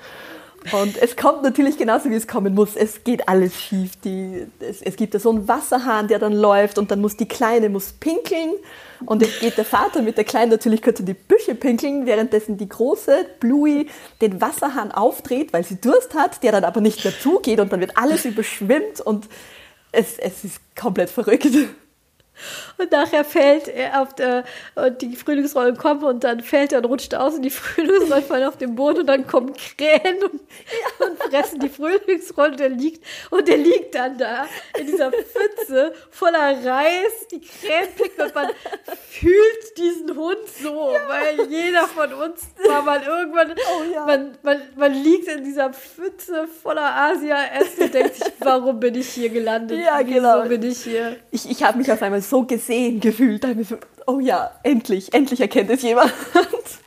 Und gleichzeitig gibt es Folgen, die so total ähm, ans Herz gehen. Eine Folge, mhm. die ist eigentlich ähm, ist in der zweiten Staffel. Die heißt auch, also die Serie heißt Bluey. Es gibt eine Folge, da heißt die Serie dann Bingo, weil es nur um die kleine Schwester geht. Und da geht es darum, wie sie sich äh, aus der Perspektive eines anderen Kindergartenkindes erzählt, wie Bingo auf sie zugegangen ist und ihre Freundin wurde. Mhm. Die ganze Folge geht darum, wie Bingo zu Hause äh, mit dem, der Vater versucht, Bingo dazu zu kriegen, in den Kindergarten zu gehen. Und es ist vom, vom Frühstück bis zum Anziehen. Immer will Bingo spielen und will das, man ihr immer kennt es. Ne? Und dann, als mhm. sie dann endlich ankommt, ist sie noch so ein bisschen aufgedreht und spielt so ein letztes Spiel mit dem, mit dem Papa, um reinzugehen. Und dann dadurch äh, lockt sie so ein anderes kleines Kind aus der Reserve. Und dann sagt dieses kleine Kind, und dann ist Bingo meine Freundin geworden. Und dann oh. sieht man die zwei kleinen Kinder. Und dann haben die so den Arm umeinander und dann ist es das Kindergartenfoto und dann ist es das Schulfoto und dann ist es das College-Foto und dann ist die Folge zu Ende. So direkt ins Herz rein. Oh ja. So, ne, ähm, einfach diese Sequenz. Und dann ist Bingo meine Freundin geworden, bis wir erwachsen sind. Ne? Und bam, bam, bam, ist es so, ah, oh. krieg Gänsehaut, wenn ich nur ja, drüber rede. Total. Eine, eine Folge, die, mir die mich komplett gerührt hat, ist, da ging es auch um Bingo und zwar träumt Bingo und in diesem Traum reist sie quasi durch den Weltraum und in, in, in der Realität, unter Anführungszeichen, wird das eben so vor, dargestellt, dass Bingo aus dem Bett fällt und dass sie dann zu den Eltern ins Bett wandert. Und es, es gibt da so eine Szene im Traum, wo sie sie um sich wirft und, und boxt. Und, und im reellen tritt sie ihrem Vater im Bett im Schlaf halt einfach komplett den Rücken ab. Und ich musste so lachen. Und auch mein Mann, der saß nebenbei, als wir das gesehen haben, der musste so lachen, weil es einfach eins zu eins genau das war. Und dann verliert sie ein bisschen ihr, ich glaube, ihren Stoffhasen, den sie hat, den verliert sie oder lässt ihn ziehen auf seinen Stoffhasenplaneten. Und es ist sehr, sehr süß. Und es endet halt damit, dass ihr kalt ist. Und dann reist sie quasi zur Sonne und das ist halt dann die Mutter, die sie zudeckt und, und wieder in den Schlaf wiegt und dann ist dieser Traum und die Folge vorbei. Und ich fand das so süß und so rührend, weil es auch so, so kindlich dargestellt wird. Ja, die, die Spiele, die die Bluey, Bluey und Bingo spielen, die haben die Kinder auch schon äh, übernommen. Das, das muss man oh, sich einfach mal ansehen. Also wenn ihr mhm. eine Gelegenheit habt, es gibt auch, glaube ich, so YouTube-Previews von den Folgen. Ja. Äh, wenn ihr Disney Plus nicht habt, ist natürlich schade, aber also das ist so eine, das ist so eine Serie, wo ich sage, es ist so mit Sendung mit der Maus, das ist ja quasi so eine Institution in Deutschland. Mhm. Ist das so ähm, eine der, der Top-Level-Serien bei uns auch. Also oh, die, ja. wenn die gefragt wird, die wird auch ungefragt angemacht. Mhm. Die dürfen die immer gucken, weil ich finde, dass da ist einfach so viel richtig gemacht worden. Und das ja. zeigt auch, dass Kinderfernsehen muss nicht ähm, debil sein. Nein, Kinderfernsehen kann intelligent sein und mit ganz ganz schweren Themen, auch wie zum Beispiel ähm, Tod und Verlust, gibt, gibt es Folgen, ne, wo da mhm. findet Bluey den ähm, Wellensittich, die sind ja in Australien sehr verbreitet der verletzt ist. Und dann bringen sie den zum Tierarzt und in der Conny-Folge wäre der dann gesund ne? und äh, wird wieder fliegen. Und bei, der, bei Bluey stirbt er aber. Und mhm. dann wird damit umgegangen. Und das ist wirklich, für mich eines der besten Beispiele, wie intelligentes, gut gemachtes Kinderfernsehen gemacht wird. Das einzige, mhm. Den einzigen Kritikpunkt, den ich an Bluey habe, ist der Kindergarten, ist ein Waldorf Kindergarten. Oh nein. Oh, nee. Und es gibt wirklich auch Threads wo, oh, dieser, der, der basiert auch auf einem echten ähm, Melbourner Waldorf-Kindergarten. Okay. Und es gibt wirklich Leute, die ihre Kinder dann deswegen da anmelden wollten, weil sie den so toll fanden aus Bluey. Und ich halte von Waldorf ah. wirklich gar nichts, weil das halt an, anthroposophisch, ja. äh, esoterisch ist. Und das ist das Einzige, was ich nicht oh, gut finde. Nee. Das ist ein Waldorf. Aber das ist, also, das ist wirklich auf extrem hohem Niveau gejammert. Bitte schaut euch diese Serie auf jeden Fall. Und ich finde auch so, das ist auch so, eine, so ein gutes Beispiel dafür, wie man mit Kindern zusammen gucken kann, weil mhm. Bluey gucken wir alle, alle vier. Ja. Ne? Nicht nur die Kinder und so, ja, da sind sie jetzt äh, abgestellt und äh, ja, auch das machen wir. Ja. Das ist so. Man braucht als Elternteil ab und zu auch mal wirklich so eine, wo so die Kinder gucken Fernsehen und ich kann was mhm. anderes machen. Oh ja. Das gibt, ne, gibt es und ich finde auch nicht, dass man sich schlecht fühlen muss deswegen. Nein, gar nicht. Ne? Aber das ist eine Serie, die wir uns tatsächlich alle zusammen anschauen. Mhm. Und ähm, das finde ich auch wunderbar. Ähm, Gibt es denn bei euch ein, ähm, du hattest Stardew Valley ähm, ja. erwähnt. das ist so ein Positivbeispiel an Spielen. Beschreib mal kurz, ich glaube, wir haben im Tropen auch schon über Stadio Valley gesprochen, aber wir gehen immer davon aus, es gibt einen, mindestens einen Zuhörer, eine Zuhörerin, die nicht weiß, was zur Hölle Stardew Valley. Also kannst du ja kurz beschreiben, was Stardew Valley ist und warum du das gern mit deinen Kindern spielst. Also Stardew Valley ist ein Farming-Simulator in einer Pixel-Grafik. Und die Geschichte ist, dass man von seinem Großvater erbt man die Farm und muss die halt wieder aufbauen. Die ist recht verwildert und das Haus ist nicht mehr ganz in Schuss. Und man wird halt dort hineingesetzt und nebenbei ist das Dorf Pelican Town, glaube ich, heißt es. Äh, mit seinen Mitbewohnern und, und Bürgermeister und, und da gibt es einen Kaufmannsladen und es ist, es ist wirklich sehr, sehr süß. Es gibt auch ein bisschen so einen kleinen Adventure-Aspekt. Also man kann in den Minen, wo man natürlich dann nach Erz schürfen muss, gibt es keine Monster, die man bekämpfen muss. Und ich habe mir das vor ein paar Jahren runtergeladen, damals auf der Playstation noch und mittlerweile weit über 200 Stunden da rein investiert. Und die Kinder haben das sehr, sehr gerne zugesehen, einfach weil es auch süß ist. Und damals habe ich alle Texte noch vorgelesen. Und es dauerte dann nicht mehr lang, da spielte die Große das dann auch selber, weil sie dann natürlich auch äh, selbst lesen konnte. Und die Kleine zog da auch nach. Und hm, wir spielen das auch sehr gerne, weil man das gut dazwischen ein bisschen einschieben kann. Also ein Tag dauert um die zehn Minuten und es wird immer nach jedem Tag wird gespeichert. Und wenn die Kinder gerade mal eben diese zehn Minuten hier so ein bisschen runterkommen wollen, na, dann spielen sie halt einen Tag in Pelican Town. Ach, schön. Ja. Das ist ein Spiel, das ist bei uns äh, noch bei den Kindern noch nicht so angekommen. Das habe ich aber auch noch nicht gezeigt. Sollte ich vielleicht mal. Ich glaube, die Große ist jetzt in einem Alter, wo ich es immer zeigen kann. Bei uns, das reiße ich nur kurz an, weil wir wirklich extrem oft darüber schon gesprochen haben im Truppenhaus. Mhm. Ähm, ist Animal Crossing. Also Animal Crossing ist auch, man hat so eine Insel, baut da sein Häuschen, da kommen dann so Nachbarn. Das, man kann das als Farming Simulator spielen. Auch darüber hatten wir schon eine Folge. Muss man aber nicht. Anders bei, einem, bei Stadio Valley, wenn du da deine Hühner nicht fütterst und dein Weizen nicht erntest, dann kriegst du keine Ernte und hast nichts zu essen. Gibt's nichts. Das, das, dann ist nichts. Aber es passiert auch nicht wirklich, du verhungerst nicht oder so. Du kriegst halt Nein. nur kein Geld. Du kriegst halt keine Eier nicht. Und wenn du keine Eier hast, kannst du nichts verkaufen und jo. Genau, aber es passiert dir nichts. Du kannst nicht verhungern oder sowas. Das Spiel geht halt nicht weiter. Du kannst ja, dann genau. bestimmte Sachen nicht, äh, nicht, nicht äh, ausspielen. Mhm. Aber es passiert dir nichts. Bei Animal Crossing mhm. ist das dann noch mal niedriger. Da passiert wirklich äh, nicht mal das. Also mhm. ne, da gibt es also gut wie keine Konsequenzen dafür, dass du irgendwas nicht tust. Pro Switch, auf der du das spielst, wird eine neue Insel angelegt und genau. auch ein neuer Avatar. Aber wenn du dich gegen, du kannst dich online gegenseitig besuchen und das geht nur, wenn die andere Person das Spiel auch hat und das ist relativ teuer. Das Geschwister von meinem Mann war da und hat ähm, äh, seine ähm, Spielkarte mitgebracht, nur damit ich einmal rüberreisen kann zu meiner Tochter, weil dann kann man sich Post schicken. Und seitdem fülle ich immer Schecks aus und schicke ihr einen Sack mit 9.999 äh, Ingame-Währung. Und das hat schon so zu Unterhaltung geführt. Meine Tochter hat mit ihrem besten Freund das gespielt. Und meinte, warum hast du denn nur so wenig Sachen auf deiner Insel?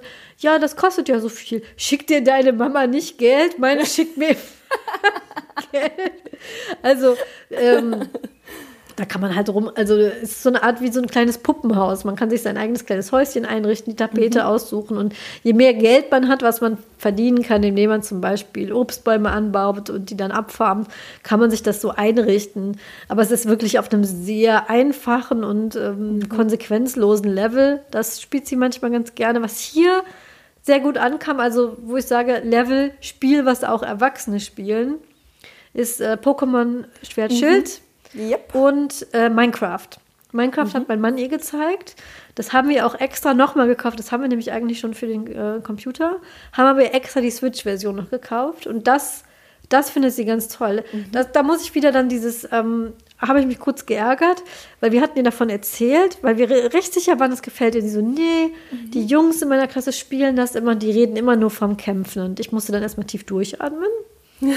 Weil wenn man zum Beispiel auch bei H&M oder so in die Abteilung geht, man mhm. sieht diese Minecraft-Klamotten und das ist immer, sind dann immer diese Quieper und, äh, ja, und, ne, in grün und grau und gefährlich. Und dann habe ich erstmal gesagt, guckst dir doch mal bitte an, was man da machen kann. Da kann man nicht nur kämpfen. Aber die Jungs in meiner Klasse haben gesagt, das ist nichts für Mädchen. Und dann musste ich nochmal tief durchatmen oh. und sagen, ja, das mögen die Jungs in der Klasse sagen, aber probier's doch einfach mal aus. Und dann hat mein Mann es ihr gezeigt und dann mit Hingabe. Sie hat alle Kampfoptionen ausgeschaltet. Minecraft, falls das jemand nicht kennt, ist so ein Aufbauspiel in, also Pixelgrafik ist da wirklich, ähm, es ist nicht pixelig, es ist, ähm, es, es sind so Blöcke. Aus den, also alles besteht aus Blöcken, auch man selber besteht aus Blöcken. Also sieht aus wie aus so Legosteinen zusammengebaut. Und ähm, alles, was man so, man hat zum Beispiel eine Spitzhacke, die ist aus so äh, Blöcken und damit hackt man dann in den Boden und kriegt dann wiederum Blöcke raus und aus denen kann man dann neue Sachen bauen. Kann die auch kombinieren zu äh, ganz komplizierten Dingen. Und es ist halt komplett offen, was du da machst. Du kannst halt nur rumlaufen, du kannst auch in zwei Stunden dagegen stehen und äh, das Meer angucken. Oder du kannst dir eben irgendwas bauen. Und äh, was sie dann wirklich mit Hingabe macht, ist komplizierte Schlösser bauen. Und äh, Tiere züchten. Da laufen nämlich auch Tiere rum, die kann man fangen, mhm. dann kann man die ähm, züchten. Und sie hat sich dann, dann so ein riesiges Schloss gebaut mit mehreren Etagen und einem Wasserfall. Und das macht sie total gerne, da in Minecraft rumlaufen und äh, Sachen bauen, zusammen mit ihrem Vater, mhm. der ihr dann, dann so Tipps gibt, was sie machen kann, wie man zum Beispiel Feuer macht oder wie man Sachen zusammen kombiniert, um ein neues Element zu erschaffen. Und das, also da habe ich auch äh, wenig Bedenken, sie da auch an einem Regentag zum Beispiel den ganzen Nachmittag mhm. spielen zu lassen, weil sie da nachdenken muss. Sie kreiert etwas, ob sie da jetzt mit einem Haufen Legosteine sitzt. Ja, liebe Pädagoginnen, ich weiß, dass ein Legostein anfassen und auf die Platte drücken was anderes ist, als eine Konsole zu, Spiel zu bewegen. Das ist mir durchaus bewusst. Aber äh, im Großen und Ganzen würde ich sagen, wenn ich jetzt die Wahl hätte, sitzt sie zwei Stunden vor ähm, Henry Danger oder spielt sie zwei Stunden Minecraft, würde ich immer sagen Minecraft. Immer Minecraft. Ja, wir haben uns das auch runtergeladen über den Game Pass und die Große hat dann ziemlich lange eben diese Tiere gezüchtet und es gab dann stundenlanges Gequietsche, wenn wieder eine sehr süße Katze da rauskam. Ja. Aber sonst war sie dann gar nicht so gefixt drauf. Also sie hat schon ein bisschen herumgegraben und versucht, ein Häuschen ein bisschen zu bauen, aber das hat sie dann gar nicht so gefasst. Äh, was sie aber dafür wirklich gerne spielen, und da hat die Große ist auch schon eigentlich den zweiten Lauf begonnen, ist Unpacking. Äh, das, das lieben sie auch ganz heiß. Also das, das haben wir alle ein bisschen gespielt, auch zur, zur Entspannung. Und die Große ist halt so bei diesem Lauf einmal komplett durch und hat, hat jetzt einfach nochmal ein neues Album angelegt. Ja, Unpacking ähm, haben wir tatsächlich in unserer letzten Folge schon drüber Stimmt. gesprochen. Ja, genau. genau. Das möchte ich auch nochmal hier lassen, weil das einfach so ein Indie-Spiel ist, was wirklich nicht viel Werbung bekommen hat. Und auch das spielt hier. Meine Große hat das in der, ich glaube, das kam raus, als gerade schon wieder irgendein Lockdown war. Oder äh, ich glaube, irgendwann im Winter, irgendwann, als wir wieder alle viel zu Hause waren und irgendwelche Ausgangsbeschränkungen hatten, da kam das gerade und da habe ich ihr das gezeigt. Unpacking ist ein Spiel in der Pixelgrafik, wo nichts weiter passiert, außer dass du einen Raum hast und mit Umzugskartons, die packst du aus. Und das sind verschiedene mhm. Stadien eines Lebens. Und ich möchte da gar nicht so viel verraten. Schon beim letzten Mal habe ich das nicht, aus gutem Grund. Nämlich man erfährt über die Person etwas, über die man da seine äh, Sachen auspackt. Man kann das im Freimodus spielen. Da kannst du alles überall hin tun. Stifte, Becher ins Klo oder was weiß ich. Oder man spielt es im Story-Modus und da muss dann jede mhm. tatsächlich, du musst dann jeden richtigen Ort finden für die jeweiligen Sachen. Mhm. Sie spielt das im freien Modus und ihr hat das auch sehr gut gefallen und sie hat auch tatsächlich dann verstanden, ähm, die, die Geschichte und ja? das Ende hat ihr sehr, sehr gut. Das hatte ein sehr, sehr schönes Happy End, was ich mhm. jetzt hier nicht spoilen möchte. Das hat ihr sehr, sehr gut gefallen. Und das mochte sie auch total gerne und hat auch ja. wirklich, ist da auch echt mitgegangen, hat Gegenstände wiedererkannt. Oh, das Kleid, das hatten wir doch schon. Ne? Oder ach, da ist ja wieder der, der Stofftiger. Das ist so ein Stofftiger, den hat man schon als Kind und die Person nimmt den dann immer mit äh, zu jedem weiteren mhm. Stadium mhm. ihres Lebens. Und ähm, das hat uns auch sehr gut gefallen. Ja, ja. das Unpacking war auch, es kam auch irgendwie zu so einem Zeitpunkt, wo mal wieder, äh, wir kaufen mal wieder ein äh, ja. neues Spiel, weil wir können schon wieder nicht raus. ja. Ähm, was bei uns auch sehr gerne passiert, oder was wir zu Hause auch, auch wirklich gerne machen, ist, dass ich Spiele spiele, die für die Kinder von, von den kognitiven Eigenschaften vielleicht noch ein bisschen zu schwierig sind und sie gucken mir dabei zu, weil es doch sehr storylastige Spiele sind. Das haben wir ein bisschen von, von meiner Mutter übernommen. Also ich habe das Spielen ja von meiner Mama mitbekommen und da habe ich das auch schon wirklich gern gemacht. Und meine Mädels sitzen auch ganz oft neben mir und gucken mir beim Spielen zu. Und das, das finde ich um, auch ganz schön. Das, das macht eine unsere auch, aber ich möchte ganz kurz sagen, deine, deine Mutter hat das schon gemacht. Also deine Mutter hat schon Computerspiele gespielt. Ja, Erzähl genau. mal, weil du bist eine der, der wenigen Leute, mit denen ich bisher gesprochen habe, wo die sagen, ja, das hat meine Mama auch schon gemacht, weil zum Beispiel mhm. meine Eltern, ich kann mich wirklich nicht beschweren, meine Eltern haben mich in meinen Interessen immer unterstützt und gefördert. Mhm. Und das, das Negativste, was ich wirklich sagen kann, ist, wenn sie mal so eine Augenbraue gehoben haben, so, was ist das denn schon wieder, was du dir da schon wieder anguckst? Verboten gab es eigentlich wirklich alles, was altersbeschränkungsmäßig äh, erlaubt war, durfte ich anschauen. Und ähm, ich hatte auch eine Spielkonsole, ich hatte einen Spielcomputer. Ähm, diese große Diskussion in den 90ern hat mich dann so, machen die Computerspiele gewalttätig und süchtig. Ähm, Sie haben aber inzwischen verstanden, dass das nicht so ist und sind auch bei ihren Enkeln dementsprechend ähm, entspannter, weil sie wissen, äh, Computerspiele sind nichts Schädliches, weil wir haben ja mhm. trotzdem ähm, unseren Schulabschluss gemacht, obwohl wir sehr viel Computer gespielt haben. Ähm, das hatte aber bei denen mit, auch mit der Generation zu tun mhm. und natürlich auch ihren Interessen. Ähm, und daher finde ich das immer total faszinierend, wenn mal jemand, wenn ich mal mit jemandem spreche, mhm. wo das schon eine Generation vorher war. Erzähl mal, was, was hat denn deine Mutter gespielt? Und, wobei hast du zugeguckt? Meine Mama hat eigentlich klassisch mit äh, Super Mario gespielt. Äh, wir hatten den, den NES zu Hause und dann hatten wir den, den Super NES hatten wir auch schon zu Hause. Und an was ich mich als erstes so richtig äh, aktiv oder so bewusst erinnere, ist, als wir den Nintendo 64 bekamen dann brachte meine Mama ganz, ganz stolz nach Hause und natürlich hat auch mit Super Mario 64. Und die hat das wirklich intensiv gespielt und meine Mama war so eine, sie wollte alle Sterne. Alle. Ich glaube, man konnte 100 Sterne sammeln und sie, sie wollte alle haben. Und da saßen wir immer dabei und gucken einfach zu. Für mich war das damals noch ein bisschen zu schwierig mit den Hüpfen und Springen und einige Level, die, die kannte ich gar nicht. Und dann mochte ich es einfach, meiner Mama dabei zuzusehen. Das, das ist super interessant. Diese Geschichten habe ich schon, schon öfters gehört. Es gibt auch eine ähm, Geschichte, die ich hier verlinken werde, wo ein Journalist zufällig festgestellt hat, dass seine Frau der Weltbest, die weltbeste Spielerin in Tetris war. Ja. Das ist eine ganz tolle Geschichte, die verlinke ich mal hier.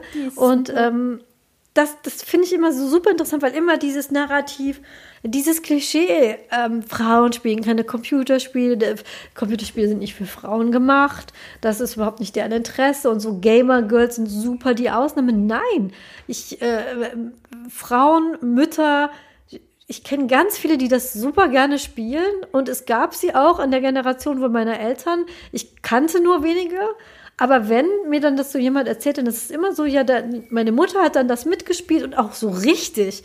Also mhm. so mit allen, mit allen Sternen, mit allen Rekorden gebrochen.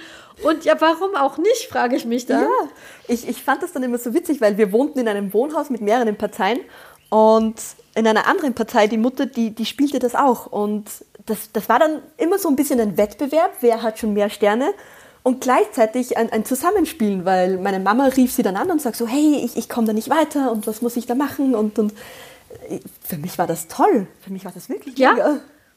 Und meine Kinder machen das tatsächlich auch manchmal. Die sagen vor allem zu meinem Mann, Papa, spiel uns was vor. Der spielt nämlich sehr gerne Roguelikes. Auch Roguelikes hatten wir jetzt hier schon öfter in mhm. äh, der Sendung. Kann ich aber nochmal erklären. Ein Roguelike ist, du äh, bekommst einen, einen vorgegebenen Raum. Ma früher waren das also meistens ähm, Dungeons, also ähm, Untergrundgewölbe, wo man irgendwelche Monster besiegt. Gibt es aber auch mit äh, Science Fiction, eins der ähm, bekanntesten Roguelikes ist wohl Metroid, wobei jetzt die Fanbase mich höchstwahrscheinlich mhm. zerfetzt, weil ich glaube, Metroid-like und Roguelike ist ein Unterschied. Bitte mhm. verzeiht mir. Generell kann aber ein Spiel, wo du rennst los und musst einen, durch einen Raum bis zu einem Speicherpunkt schaffen. Und jedes Mal, wenn du das neu versuchst, wird der Raum zufällig neu generiert aber die mhm. Fähigkeiten, die du, du äh, dir erkämpfst, bleiben gleich. Mhm. Und äh, dein Ziel ist es, irgendwann alle Räume in einem Run durchzulaufen. Eines der bekannteren und wohl auch äh, besten Roguelikes dieser Zeit ist zum Beispiel Hades. Und dabei, äh, Ori and the Blind Forest ist auch ein mhm. Roguelite, da spielt man so ein kleines Häschenfigürchen. Ja im Wald. Es sieht sehr niedlich aus, ist aber wirklich schwer. Ja. Und dabei gucken die Kinder super gerne zu. Also wenn ich Ori in the Blind Forest spiele oder mein Mann spielt Hades, das mögen die irgendwie. Dieses immer wieder springen und jetzt nach ja. rechts, Papa. Und dann freuen sie sich, wenn er es geschafft hat. Wobei mir meine Kinder sehr, ähm, meine Tochter tatsächlich auch mitgespielt hat, ist das Spiel Spiritfarer. Auch darüber habe ich schon mal gesprochen hier im Podcast. Das ist ein ähm, Spiel, das hat so eine sehr schöne Trickfilm-Ästhetik mit so gemalten Hintergründen. Und man spielt die quasi die, äh, die Fähre, auf der die ähm, Seelen ins Jenseits gebracht werden, aber die Seelen sind in Form von Tieren mhm. zum Beispiel ähm, aufrechtgehenden Löwen. Und man selber muss dann für diese, während man auf der Reise ist, sie wegzubringen auf dieser großen Fähre, muss man für sie sorgen. Und da kommt dann so eine Aufbauspiel-Dynamik rein. Man okay. muss dann zum Beispiel denen ihr Lieblingsessen kochen. Und das wirst du aus Stadio Valley kennen. Man muss denen eine Pizza kochen, für die braucht man Tomaten. die Tomaten muss man anpflanzen und so weiter und so fort.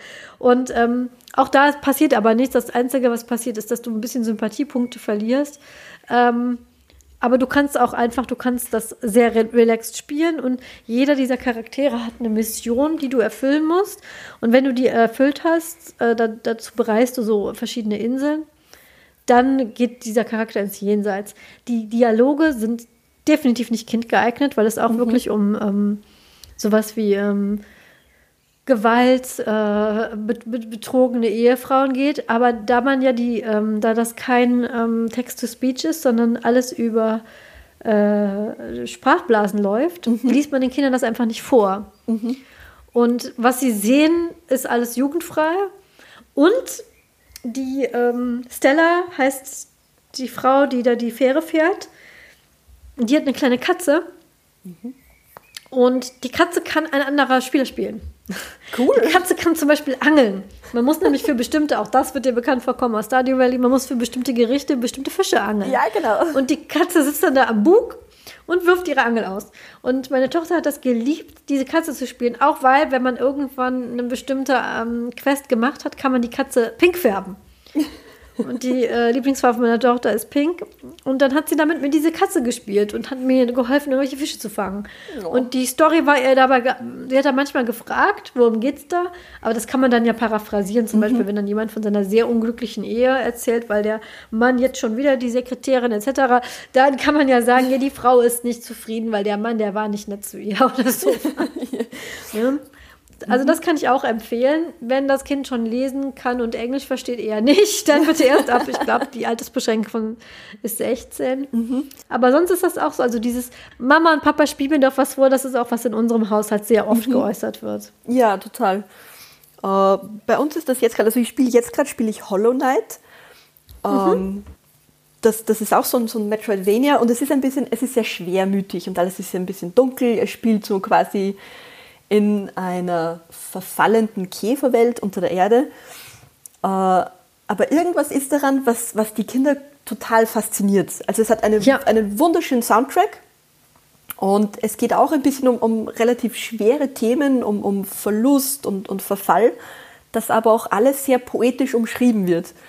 Und das ist halt das, wo, wo sie mir gerade sehr gerne zusehen. Ja, das, das habe ich auch festgestellt, dass manchmal so Spiele, die gar nicht so jetzt für Kinder gedacht sind, aber die Atmosphäre, mhm. irgendwas spricht die da an. Ja. So, so leicht, ich habe sowieso manchmal leicht das Gefühl, so, so leicht düstere Sachen haben irgendwie einen Effekt auf Kinder. Finden die irgendwie interessant. So, so Märchen sind ja auch oft so ein bisschen düster. Ja. Auch gerade Musik, die so leicht traurig ist, finden ja. die, also es, das ist auch das, was ich mhm. finde, was viele unterstützen. Es muss nicht immer alles Bubblegum, happy, fröhlich. Da kann ich auch gleich eine Serienempfehlung geben. Oh, oh, ich, ich bin gespannt, ob es genau die gleiche ist, an die ich jetzt auch denken musste. Dann sage ich jetzt die Serie, an die ich gedacht habe, und dann kannst du ähm, mir von der Serie erzählen, an die du gedacht hast. Ich dachte mhm. an die Serie Hilda. Hilda basiert auf einer britischen Comicserie von 2010 von Luke Pearson und wurde 2018 als britische, äh, kanadische Animationsserie auf Netflix adaptiert. Und die, da geht es um ein kleines Mädchen, das heißt Hilda. Und die ist so grob zehn Jahre alt und die hat so ein kleines ähm, Haustier, das heißt Hörnchen. Das ist ein Hirschfuchs, was tatsächlich meine Kinder stark an Ori erinnert, weil als meine Tochter Ori das erste Mal gesehen hat von Ori and the Blind Forest, hat sie gesagt, oh, das ist doch Hörnchen. Also so ein weißes, leicht mystisch angehauchtes kleines Wesen. Und die streift durch die Wildnis und erlebt dabei so Abenteuer mit Fabelwesen. Und ähm, diese Serie hat so ein so, so, so, so, ja, nur et, etwas düster, leicht melancholisch, auch sehr emotionale Story-Arcs, eher ein bisschen was für ältere Kinder, würde ich jetzt sagen, ähm, eher so ab 8, 9, 10. Ähm, wobei die Kleine sich das auch gerne anguckt, weil einfach das ist super schön gezeichnet. Aber es ist teilweise ein bisschen ähm, gruselig. Würde ich mal gucken. Ist nicht was für alle Kinder. Aber an, daran musste ich jetzt denken, weil das auch so, so, so, eine, so eine stellenweise ernste, manchmal mit diesen Fabelwesen, die dann doch so ein bisschen erschreckend sind und so ein bisschen tiefgründig, nachdenklich, melancholisch. Äh, ist, kann ich sehr empfehlen. Hat schöne Plot-Arcs, auch teilweise sehr berührende Momente. Hilda auf Netflix. An was musstest du denn denken? Also meine Serie, an die ich denken musste, ist einen Ticken älter. Also meine Kinder haben die nicht gesehen, aber ich war, ich selbst als Kind war komplett fasziniert. Und das waren die Gargoyles. Ja, genau. Ja. Die war aus Mitte der 90er, also ab 1994 gab es die und darin geht es um, um diese steinernden Wasserspeier auf den Hochhäusern New Yorks, die aber nach tausendjährigem Schlaf nachts wach werden und dann quasi, ich glaube, Verbrechen bekämpfen und, und es, es entspinnt sich auch eine, eine riesengroße, sehr tiefgehende Hintergrundgeschichte dazu. Ja, Gargold habe ich auch sehr, sehr geliebt und ich, ich habe sie nicht nochmal angeschaut, aber ich glaube, das wäre so eine Serie, die wäre gut gealtert. Die, ja. ähm, das war, also, das kann ich mich auch sehr gut daran erinnern für mich gehört die so mit zu, und darüber habe ich in einer der letzten Folgen auch schon gesprochen, Batman The Animated Series aus den 90ern. Das habe ich beides super gern geguckt und hat für mich beides diese, diese Stimmung, diese, diese leicht Gothic-Stimmung, sage ich einfach mal. Ne? Charaktere, die sehr tiefgreifende ähm, Stories haben, die aber so sehr konfliktbeladen sind, so mit mhm. sich selber im Konflikt, mit der Welt im Konflikt und sehr, sehr, wie du sagtest, sehr komplexe ähm, Stories. Wie mhm. komplex kann man sehen in einem Trope? Wir sind hier im Tropenhaus, das vergessen wir ab und zu, weil wir ja eigentlich auch über Tropes, Tropen reden, wiederkehrende Elemente. Eine, eines der bekanntesten und am häufigsten zitierten Tropes in, auf unserer Stammseite, mit der wir immer noch nichts zu tun haben und für die immer noch kein Geld kriegen, tvtropes.org, ist das Xanatos Gambit ein Plan, der total kompliziert ist und egal wie er ausgeht, auch wenn er, also auch wenn man meint, er geht gut aus oder schlecht aus, aber immer gewinnt einer, weil der so komplex angelegt ist, dass immer einer gewinnt. Immer der eine, der im Mittelpunkt steht. Also a Xanatos Gambit is a plan for which all foreseeable outcomes benefit the creator, including ones that support superficially appear to be failure. Also, haha, ich habe dich jetzt, Xanatos. Nein, er hat trotzdem gewonnen. Xanatos ist der große Bösewicht aus Gargoyles. Also, der ist mhm. so, ähm, dieses, die, die, dieser Willen hat, einen, hat ähm, so einen Einfluss und äh, gehabt auf die Popkulturlandschaft, dass der sein eigenes Trope bekommen hat. Davon reden wir hier. Das ist ne, aus, aus, aus Gargoyles. Und ich kann mich da auch noch sehr gut dran erinnern. Ich, die müsste ich, glaube ich, mal wirklich anschauen. Vielleicht, wenn sie was älter ist. Weil, also Batman Animated Series, ich war mir 100% sicher, die haben irgendwas gemeinsam. Vielleicht ein Zeichner. Ich habe aber dann mal nachgeschlagen. Haben sie nicht. Sie werden aber so in einem Atemzug genannt, vergleichbar. Und das wäre sowas, was ich, glaube ich, meiner Tochter auch mal gerne zeigen würde. Das habe ich auch sehr, sehr gerne geschaut als Kind. Und das Einzige, was mir da, da jetzt wirklich einfällt, ist nochmal ähm, Shira and the Princess of Power. Mhm. Das ist, kommt für mich da als nächstes dran. Da haben mhm. nämlich die, die Bösewichte sind auch sehr konfliktbeladen, auch mit sich selber nicht so im Reinen. Und Avatar The Last Airbender. Das gucken meine ja, Kinder total gerne. Das wollte ich Ihnen demnächst mal zeigen, weil ich, ich habe das als, als Teenager auch wirklich gerne geguckt und das war so toll, auch mit damit, wie sich die Figuren und Charaktere entwickeln. Vor allem Suko. Und das wäre jetzt als nächstes auf unserer Liste gestanden. Avatar The Last Airbender ist eine Serie, eine ähm, Trickfilmserie, wo es um verschiedene Menschenreiche gibt, die alle eine, eines der Elemente kontrollieren können, auf äh, die verschiedene Konflikte miteinander haben und ähm, die äh, am Anfang auf der Suche sind nach dem Avatar. Das ist nämlich derjenige, der alle Elemente bändigen kann, nicht nur eines. Und die, die ist sehr lange gelaufen und ist eine der Serien, die wirklich am allermeisten Lob abbekommen hat, eben durch diese komplizierten Storylines, die ähm, Charakterentwicklung vor allem von Anfang bis zum Schluss der einzelnen Charaktere und ähm, auch die Diversität, die abgebildet wurde, weil jeder dieser, ähm, jedes dieser Völker, die, die Wasserbändiger und die Feuerbändiger und ähm, die basieren auf tatsächlich existierenden, zum Beispiel südostasiatischen Kulturen der Erde. Und das ist sehr respektvoll fiktionalisiert worden und sehr, sehr divers. Es gibt mhm. fast alle auftretenden Haar- und Hautfarben und es ist mal nicht so amerikanisch. Oder mhm. äh, auch, auch, britisch macht man ja gerne mal, ne? aber das ist wirklich alles sehr asiatisch, südostasiatisch. Auf jeden Fall anschauen. Das, und die Nachfolgeserie Legend of Korra hat meine Tochter auch sehr gerne geschaut, die eine ähm, Genau wie übrigens auch ähm, She-Ra, The Princess of Power, mhm. queere Protagonistinnen haben, die auch ein Happy, und jetzt, oh, sorry, spoil ich sowohl Cora Princess, es tut mir sehr leid, die ein Happy End bekommen. Zwei äh, weiblich gelesene Figuren, die ihr, die eine, eine sehr dramatische Liebesgeschichte mit Hochs und Tiefs und Tränen bekommen und ihr Happy End. Allein dafür sollte man sich das anschauen. Mhm. Und aber auch es ist einfach wirklich interessant. Also ich, an mir ist Avatar tatsächlich vorbeigegangen, als das ganz neu war. Aus, äh, ich sag's ja immer wieder gerne, gar keinen Grund, außer ich habe da einfach keine Zeit für gerade. ich, ich will, ich, der Tag hat noch 24 Stunden. Aber ich habe das mit meiner Tochter zusammengeguckt und muss wirklich sagen, es, wirklich, es ist immer noch gut. Mhm. Ne? Total. Ich, ich möchte aber noch dazu sagen, vor was ich ausdrücklich warnen möchte, wäre die Realverfilmung von Avatar, weil da gibt es einen Film. Ja. Und die eher, eher so un unterm Tisch verschwinden lassen. Die ist, ähm, die hat mit der, mit der Originalserie nichts zu tun. Und das ist so eher, also, wenn es nicht Uwe Boll gewesen wäre, man hätte vermuten können, es war Uwe Boll, aber es oh, war nicht Uwe Boll.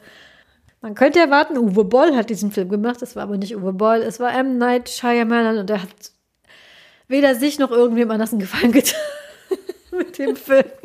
Also nicht angucken. Guck, guck die sehr, sehr, sehr schön gemachte Serie, die auch immer noch gut gealtert ist. Die ist einfach zeitlos. Zeitlos schön. Hat aber wirklich auch, also das würde ich jetzt mit ganz jüngeren Kindern nicht vielleicht, sondern eher mhm. auch schon ein bisschen älter. Da müssen die Kinder schon ein bisschen Spannung, Herzleid, Konflikte, Drama. Mhm ähm, ertragen können, um diese Serie zu gucken. Aber wenn, dann würde ich das auf jeden Fall sehr empfehlen. Avatar und, und, die, und die Nachfolgeserie.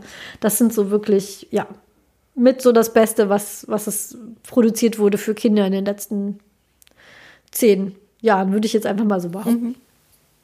Da sind wir ja, da haben wir ja wirklich, ich, ich musste immer mitschreiben und dann immer gucken, dass das Tippen nicht mit aufgenommen wird. Da haben wir ja wirklich eine, eine wirklich lange Liste jetzt, vor allem über äh, Fernsehserien. Ähm, Games gar nicht so viel, aber finde ich jetzt nicht schlimm, weil über Games und über Games, äh, die Kinder spielen, haben wir hier schon relativ häufig geredet und vieles davon, was wir jetzt äh, aufgelistet haben, kannten unsere HörerInnen ja schon. Was ich noch mal kurz einhaken würde, sind Sachen für die ganz, ganz Kleinen weil ich das gerade, ähm, diese Bobo Siebenschläfer-Angebote sind wirklich einfach äh, überwältigend viel, wenn man nach ähm, Sachen schaut für Kinder unter drei. Und ja, Kinder unter drei schauen auch mal Fernsehen. Nein, man sollte Kinder unter drei nicht einfach nur vor den Fernseher packen und dann wieder weggehen. Aber gerade wenn man zum Beispiel Geschwister hat, kann man das manchmal nicht vermeiden, dass die Kinder Fernsehen. Und dann finde ich, sollten sie wenigstens was Anständiges schauen. Da kann ich persönlich sehr empfehlen, die Sendung mit dem Elefanten. Die hat auch eine eigene App. Es ist quasi Sendung mit der Maus und dann haben die ähm, Produzenten davon einen Ableger gemacht für noch jüngere Kinder. Sendung mit der Maus ist ja schon eher so Grundschule aufwärts. Und die Sendung mit dem Elefanten ist wirklich für, für kleine Kinder produziert worden und ganz liebevoll. Und da sind teilweise wirklich richtig hochqualitative Beiträge drin, wie zum Beispiel Ankel Engelke ist sehr involviert in die Sendung mit dem Elefanten und Ankel Engelke hat da ein Segment drin, das ist so ein Slapstick-Element und das ist einfach zum Schießen komisch auch für Erwachsene. Hat mir neulich erst der Alex, der ja auch schon öfter hier zu Gast war, ge gesagt, er hätte das zufällig geguckt mit seiner Tochter und sich kaputt gelacht.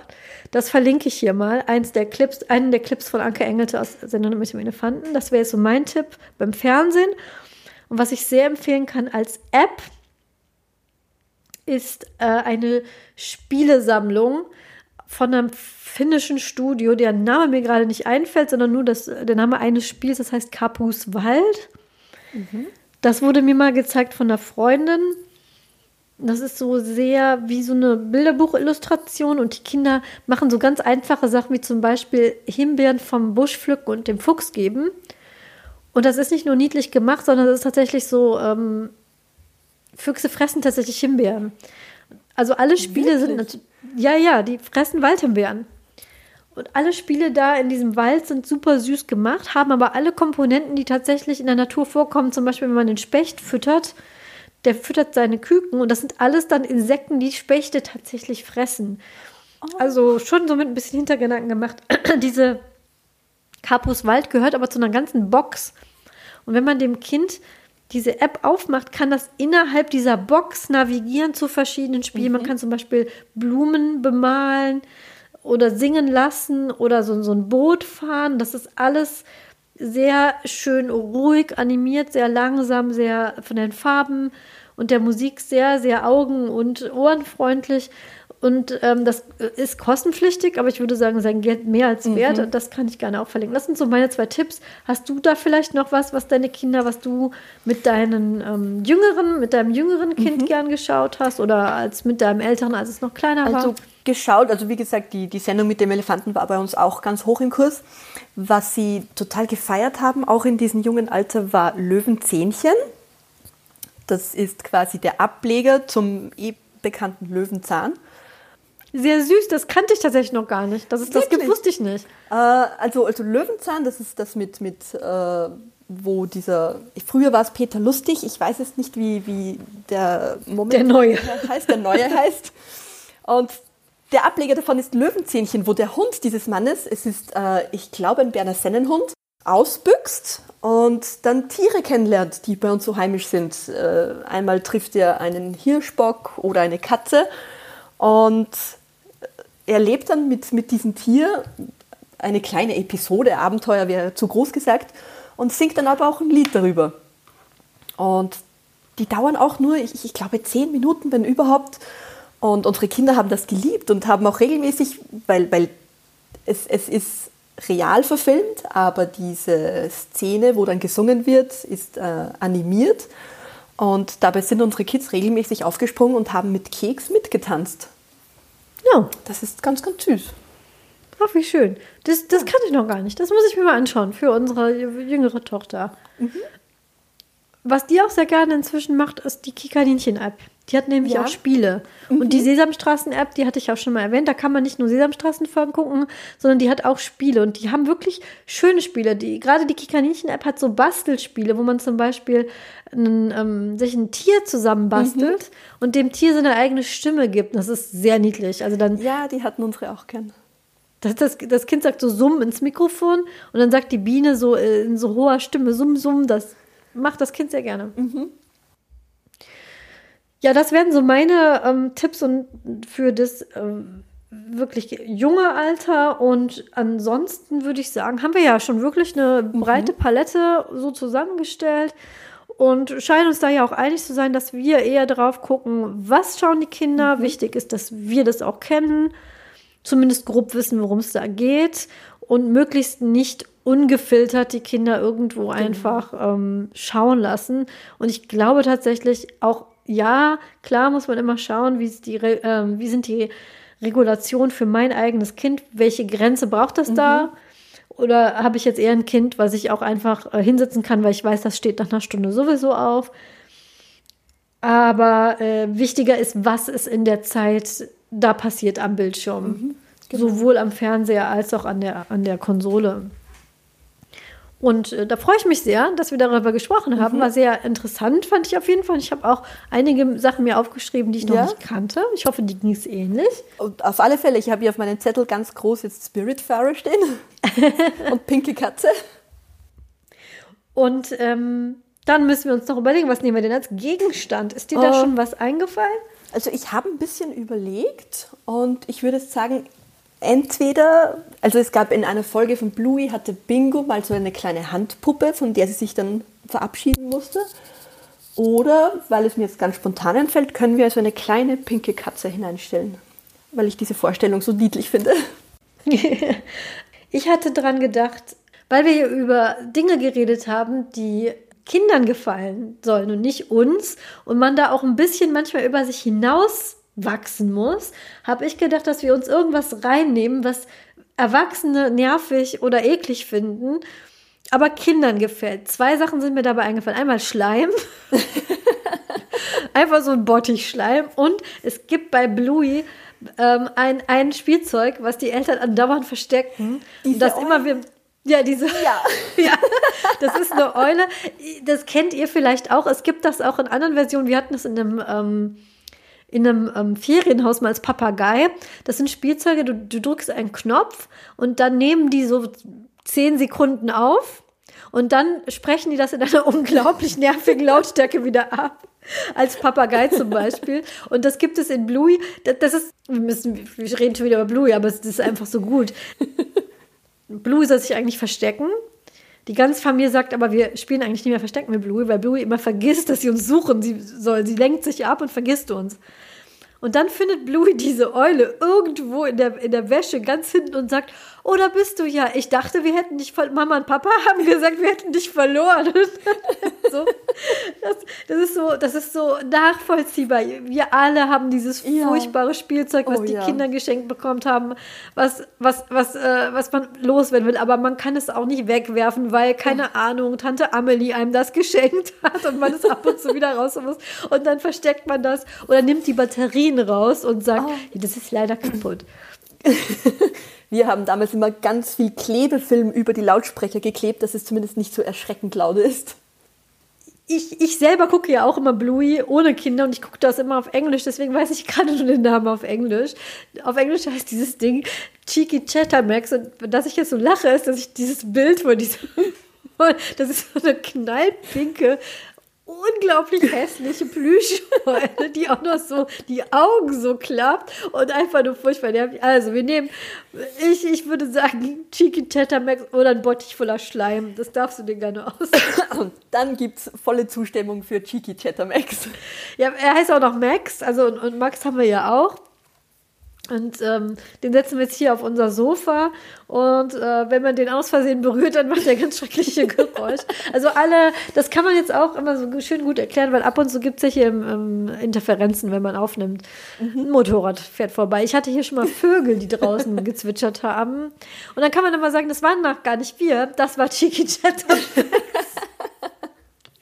Ja, es hat mich sehr gefreut, dass du hier bei uns warst, Melissa. Das waren äh, sehr an angenehme anderthalb Stunden. Und Dankeschön. Ich habe mich sehr gefreut. Du kannst sehr gerne wiederkommen. Und wir Jederzeit.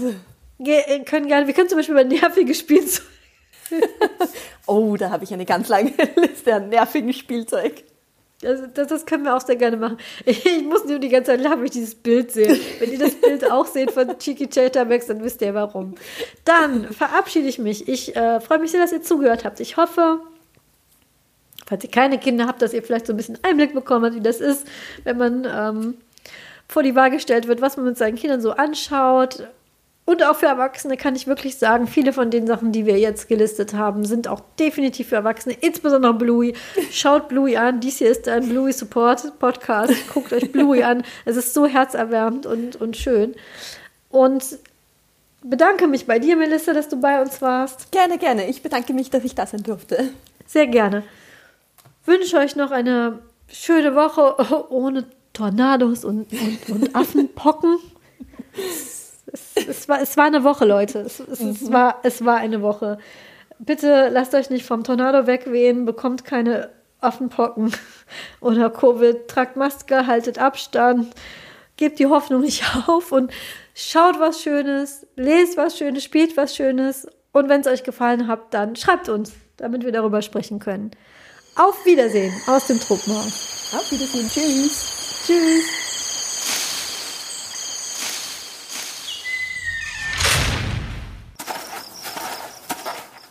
Dieser Podcast ist Teil des Netzwerks Die besten Podcasts der Welt.